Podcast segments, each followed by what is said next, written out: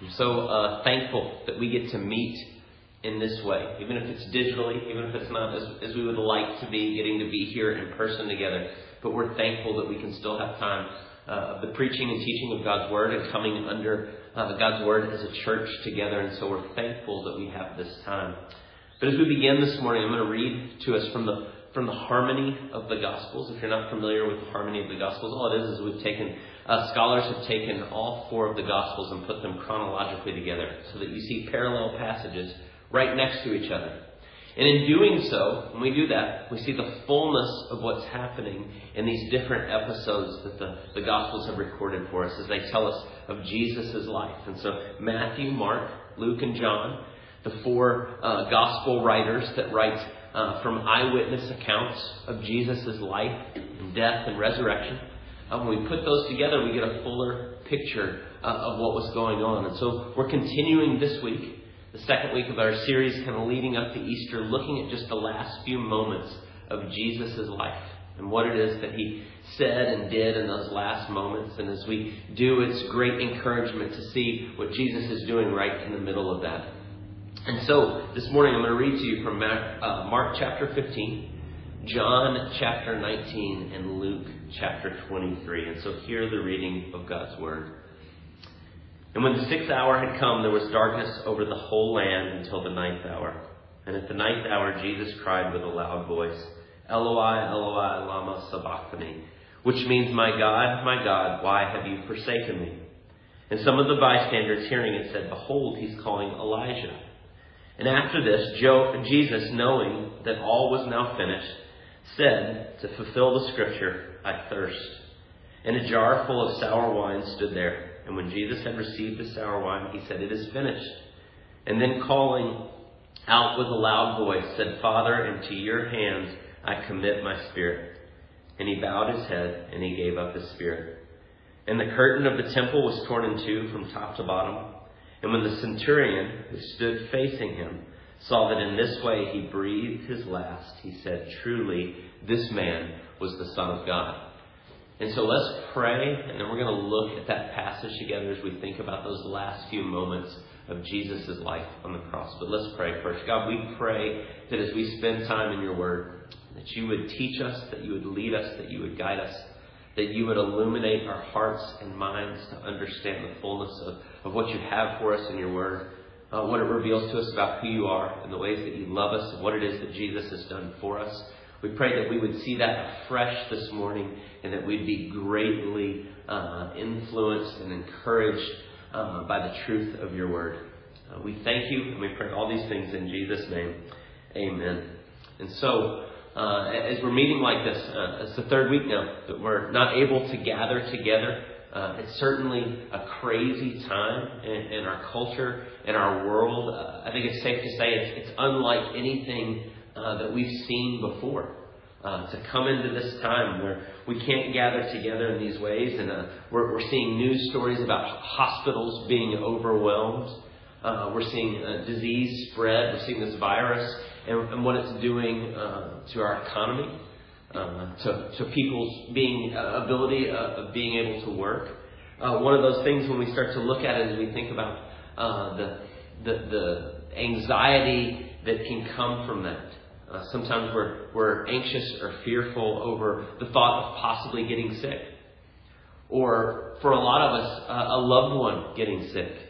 And we see these things, and as they kind of flood in, there's a fear or an anxiety or a frustration that can come from all of that. And so when I think about that and, and I see it, I go, well, what is the problem? Or, or maybe I should say, what is the solution when we're overcome in those ways?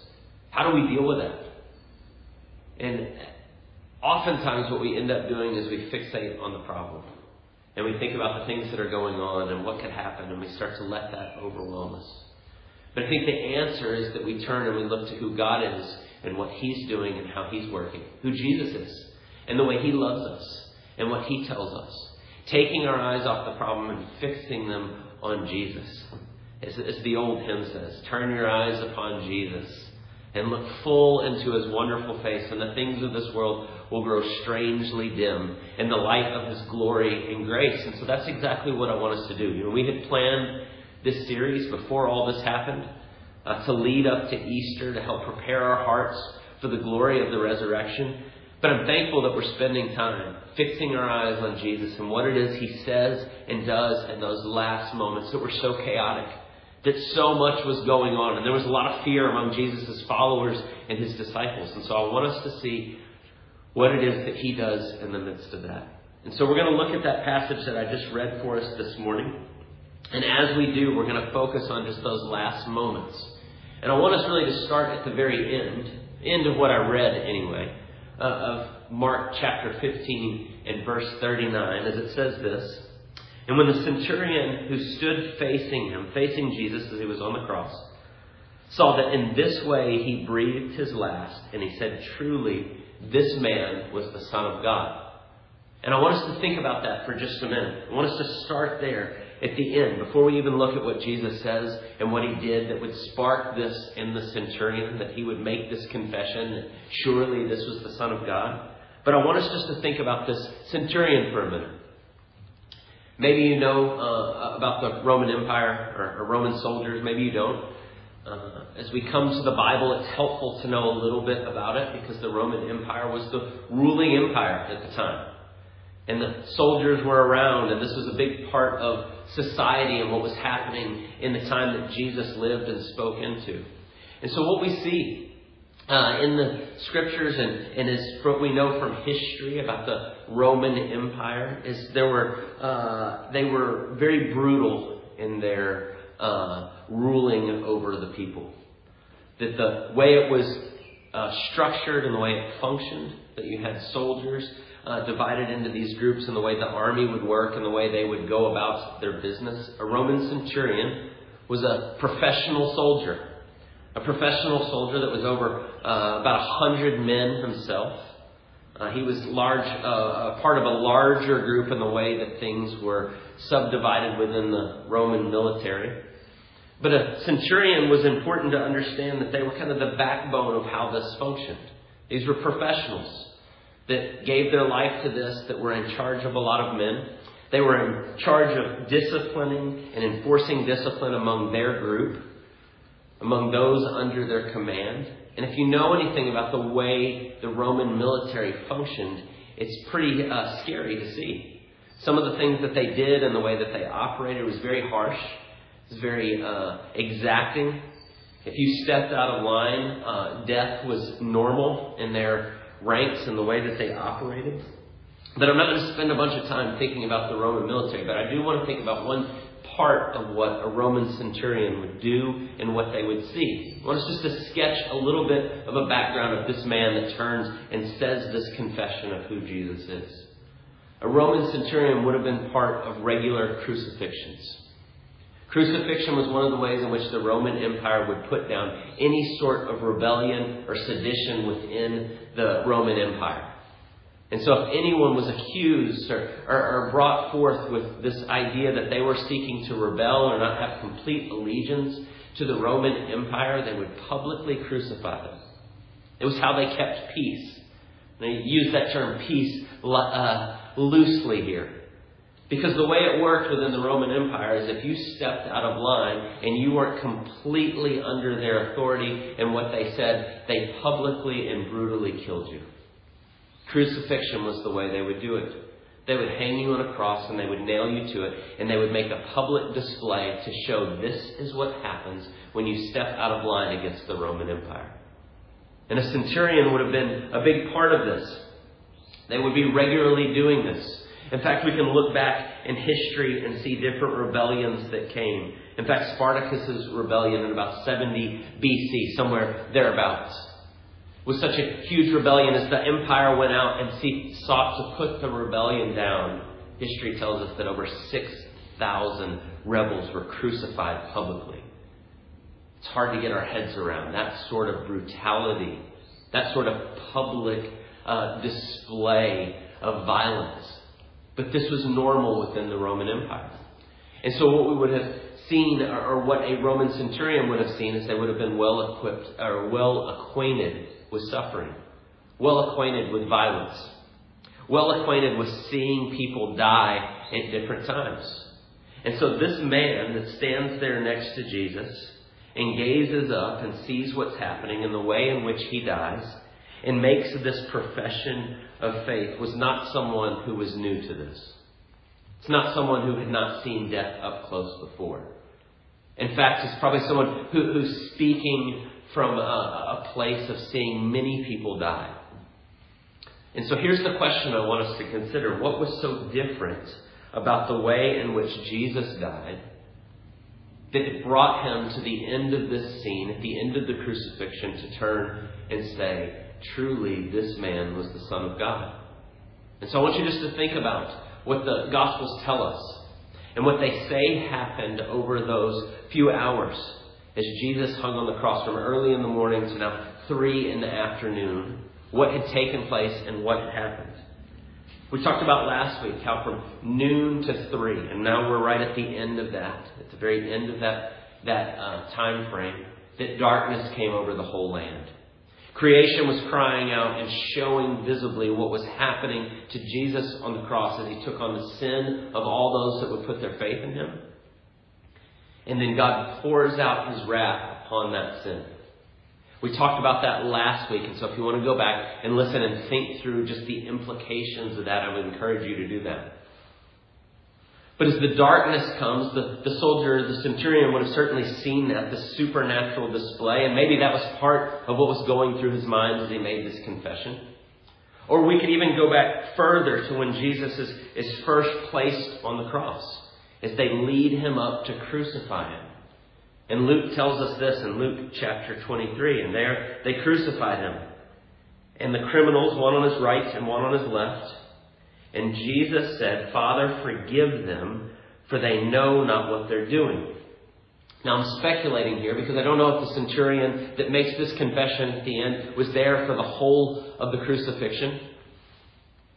From history, it seems like that was probably the case, and it's probably a fair assumption to make.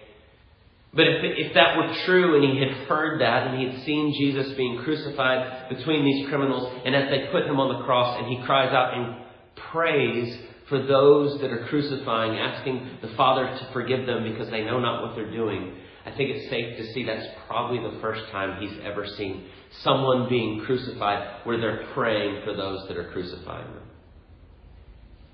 But if we went further and we thought about exactly what he's seeing and experiencing, and we come back to this verse here in Mark chapter 15 and verse 39, when the centurion who stood facing him saw that in this way he breathed his last, he said, Truly, this man was the Son of God. And so the immediate context seems to point us right to what he saw in those moments. In those few moments there in which Jesus, in the last moments of his life, breathed his last breath. And so, what was that like? What happened? And as we just read a minute ago, it tells us that as right as it comes to the end, Jesus says, I thirst. And it tells us he says so to fulfill Scripture, uh, to point us to, to, Psalm 22 and these messianic prophecies are, are typology that points us ahead to Jesus. And he, he says this to fulfill Scripture. And then it says he received sour wine, and after he received it, Jesus said, It is finished. And then he cried out, Father, into your hands I commit my spirit. And then it tells us, and he bowed his head and gave up his spirit. And so the centurion standing right there and looking up at Jesus and seeing the picture of all that was going on, but then seeing in this moment, in the very moment that Jesus breathes his last breath, that he says, It is finished. Father, into your hands I commit my spirit. And then he bowed his head and he died. And I think in those moments, and that, that exact moment, as his, his uh, as he dies on the cross, that the centurion looked up and saw something he had never seen before. What he saw was a man that was in control of what was happening. A man that knew exactly what he was doing and why he was there, and he had finished the work that he came to do, and he pronounced it as so, and then he died. I want you to think about what that would be like. Someone who had seen many, many crucifixions who'd seen people uh, suffering in the agony of this horrible way in which to be killed, fighting for breath, struggling. But here is Jesus who pronounces he's now done. It's finished. And then he breathes his last breath and he dies. And the centurion looks at this and suddenly makes this confession. Truly, this is the Son of God. He sees in this a man that dies in a way that he's never seen before. He sees in this a man that's actually in control of the situation and what's happening. In a situation that looks like that it's totally out of control, totally out of his control. But for Jesus, that's not the case. And the centurion sees this. Now, certainly, there's something going on here more than just that. There's a spiritual element to what's going on. Uh, as, as, God softens this soldier's heart to see the reality of who Jesus is and to be able to make this confession, there's certainly a spiritual element to that. And I want you just to pause and consider what a glorious picture that is for just a moment. The man who is literally uh, crucifying Jesus, that is directly uh, accountable for putting him on the cross, that is there as part of the death squad that would put to death the only innocent man who's ever lived, and yet God, in His grace, opens his eyes to see the glory of the one that He's killing. It's a beautiful picture of the gospel that we proclaim. That in those moments that God loves so much, even to those that are undeserving, which is all of us, and He opens the man's eyes to see, and He makes this confession. And so it's a beautiful picture, the centurion, of what he's beginning to realize. That Jesus is in control. That he is the one doing this. That he is doing what God has called him to do. And he makes this confession. Now, of course, the centurion didn't know all. He didn't know the fullness of what was happening in that moment. In fact, I don't believe that any of them knew the fullness of what was happening in that moment, not yet anyway.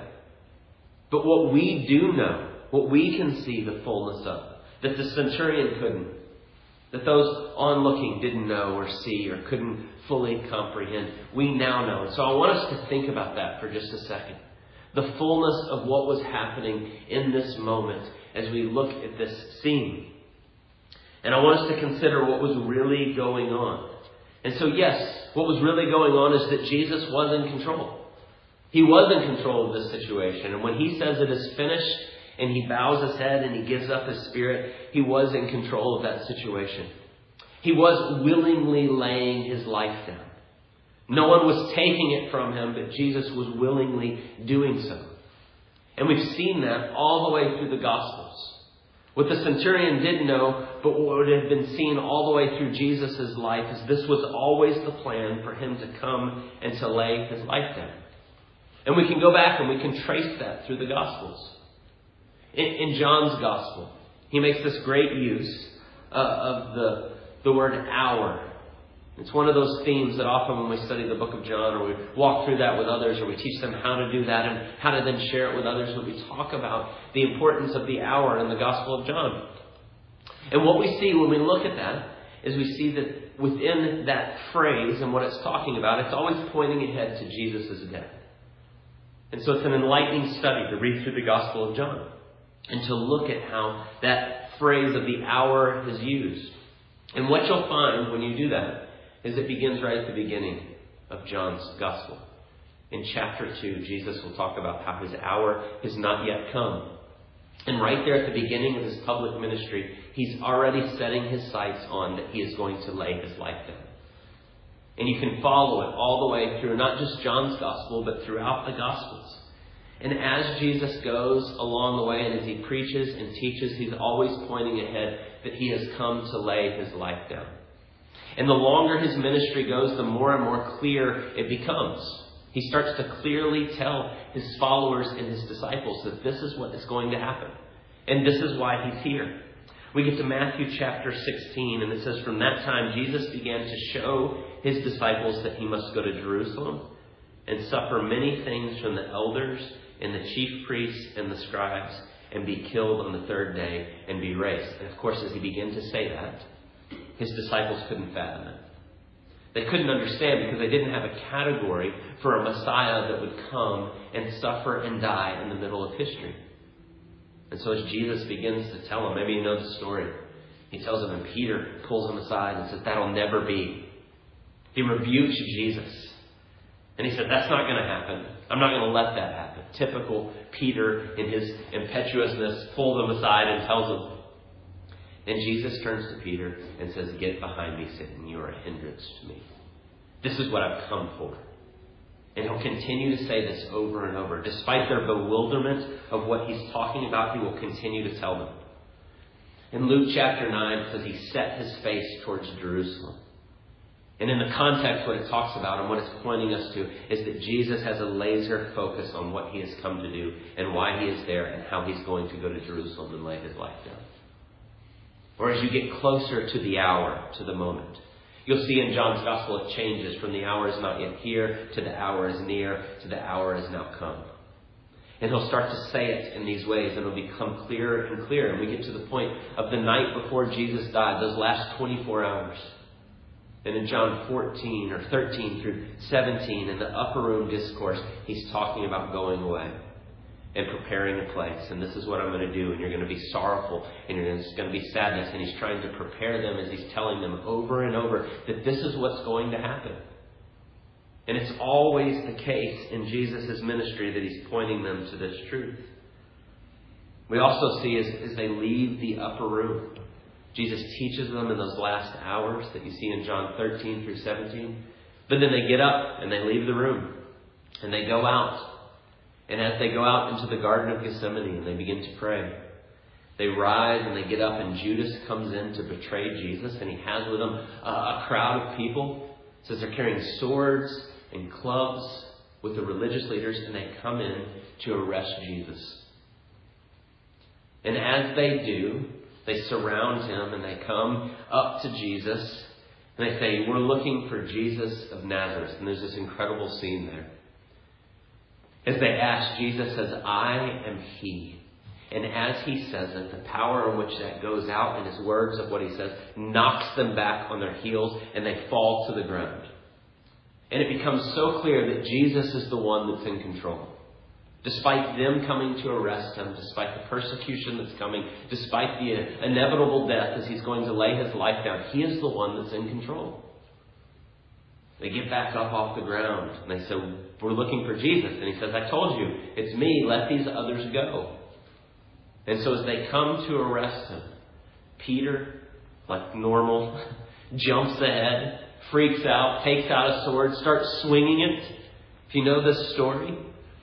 And as he does, it seems like disarray around Jesus, like there's about to be a giant rebellion and a fight, and Jesus says, Stop. No more. And he turns and he tells Peter to put the sword back into its place. And then he says, For all who take the sword will perish by the sword.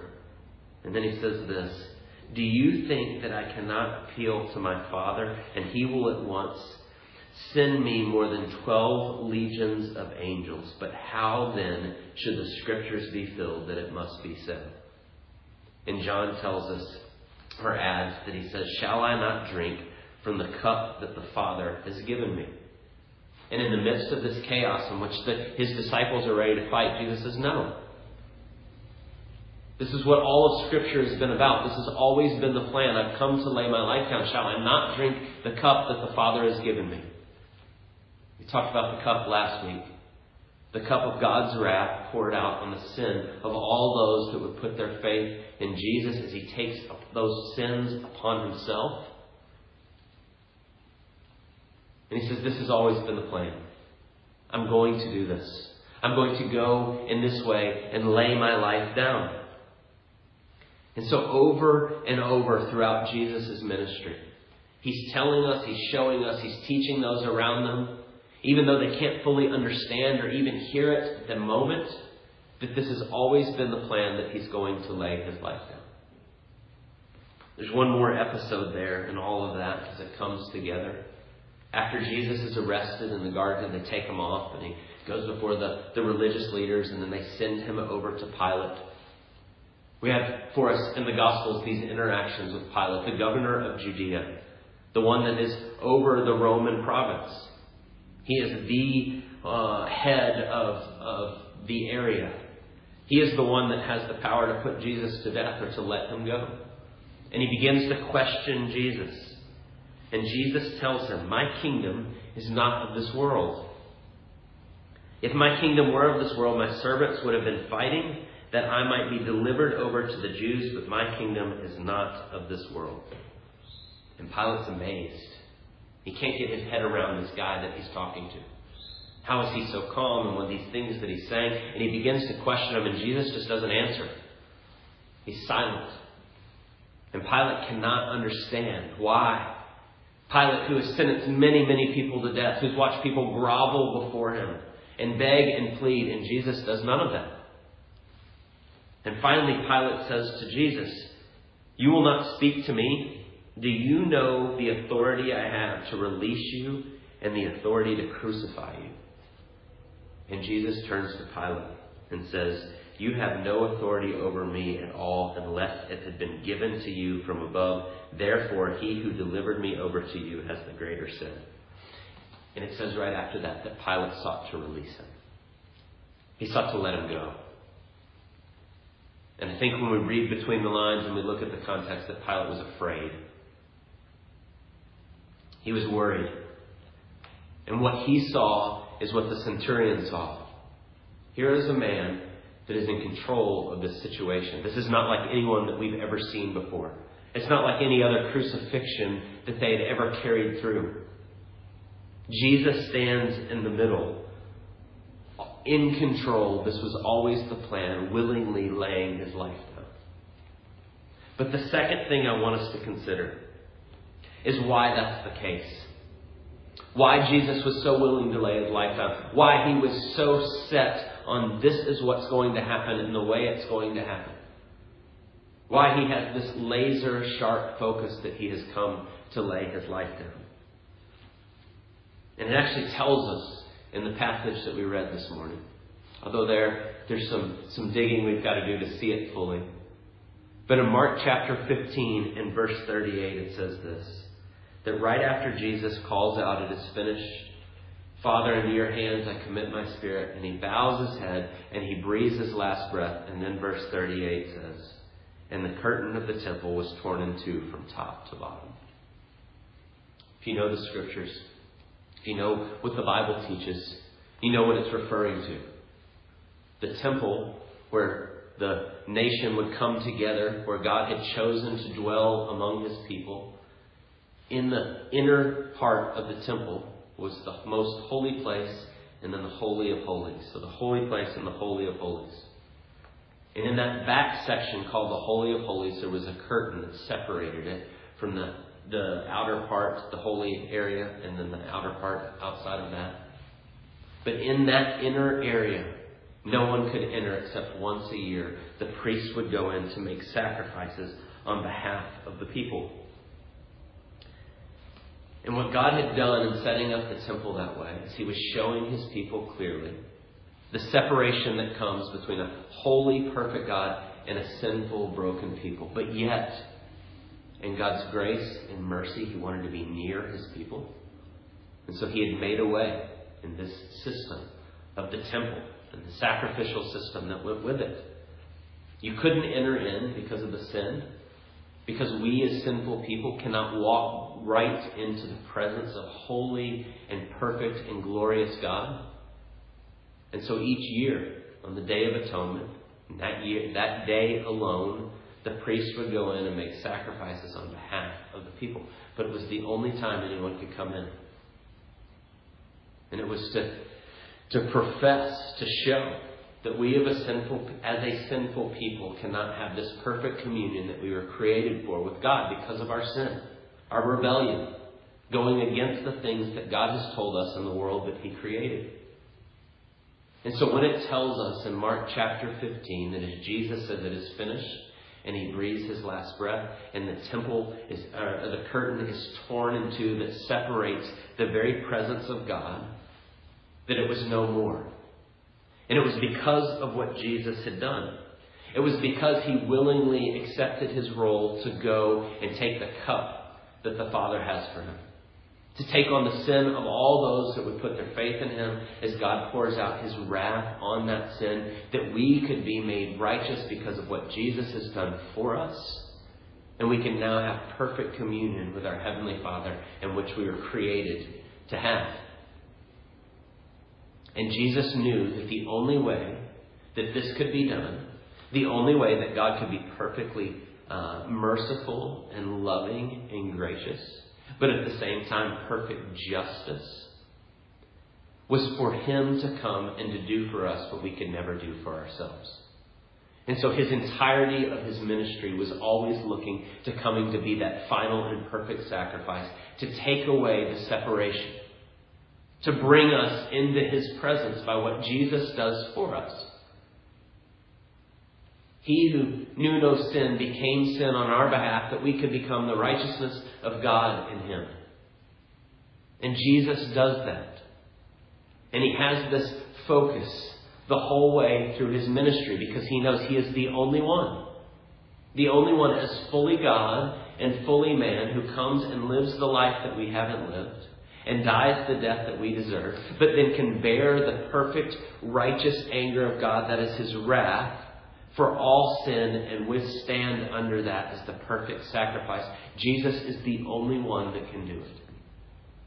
It's the only way that God and all his attributes are held perfectly together, that he is both just and justifier of all those that would come to faith in Jesus, and it's all him.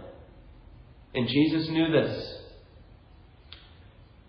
It's why he says, It is finished. It's done. Father, into your hands I commit my spirit. And why the veil was torn in two, because now God's glory can go and dwell within you and, and uh, with you at all times because of what Jesus has done. And so, what we see there, right at the heart of this, is that Jesus finishes that work. Why it had to be this way.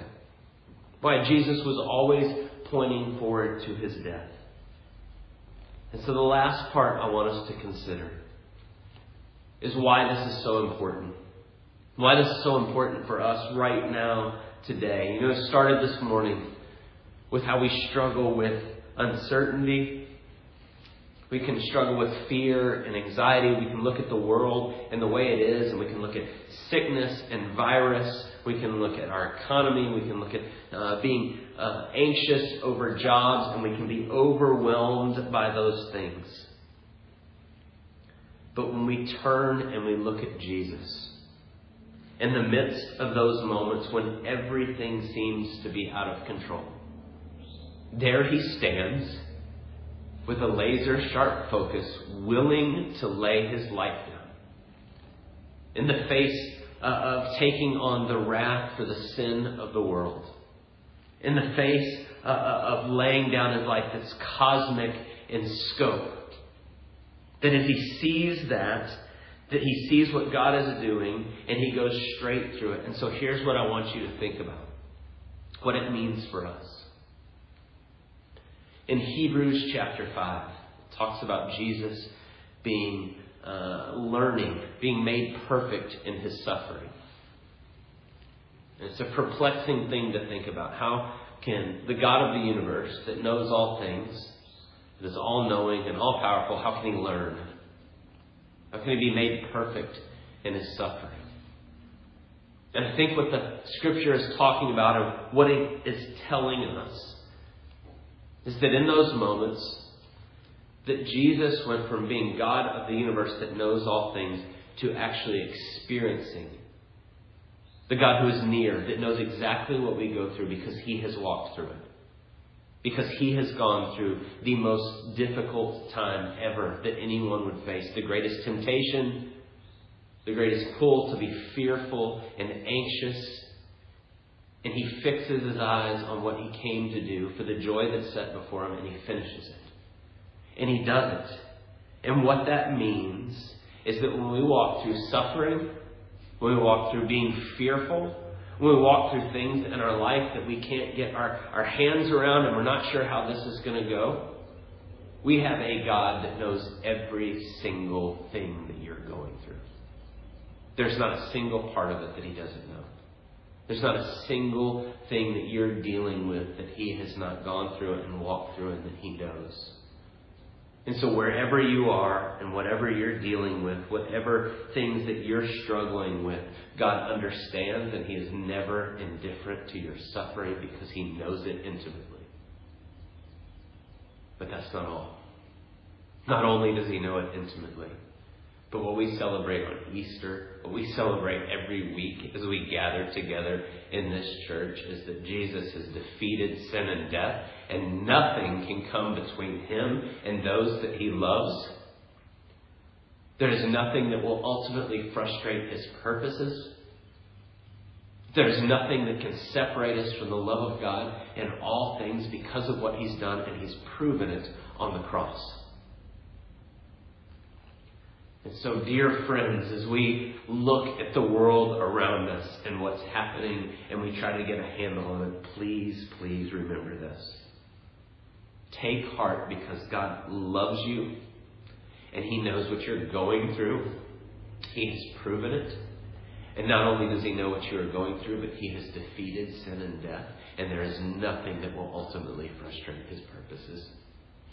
Let's pray. God, we thank you for the glory of the good news of the gospel. We thank you that in times that are uncertain that we can fix our eyes on you and we can see what you've done for us. Uh, the glorious picture of the way that you love us. Your focus of willing to, to go and lay down your life for us and do what we can never do for ourselves and we can just simply say thank you. I pray that you would expand our vision of the glorious good news of who you are and what you've done. That it would grow to be so great that it would dwarf anything that seeks to rob our joy or our security. We thank you and we pray all of it in Jesus' name. Amen.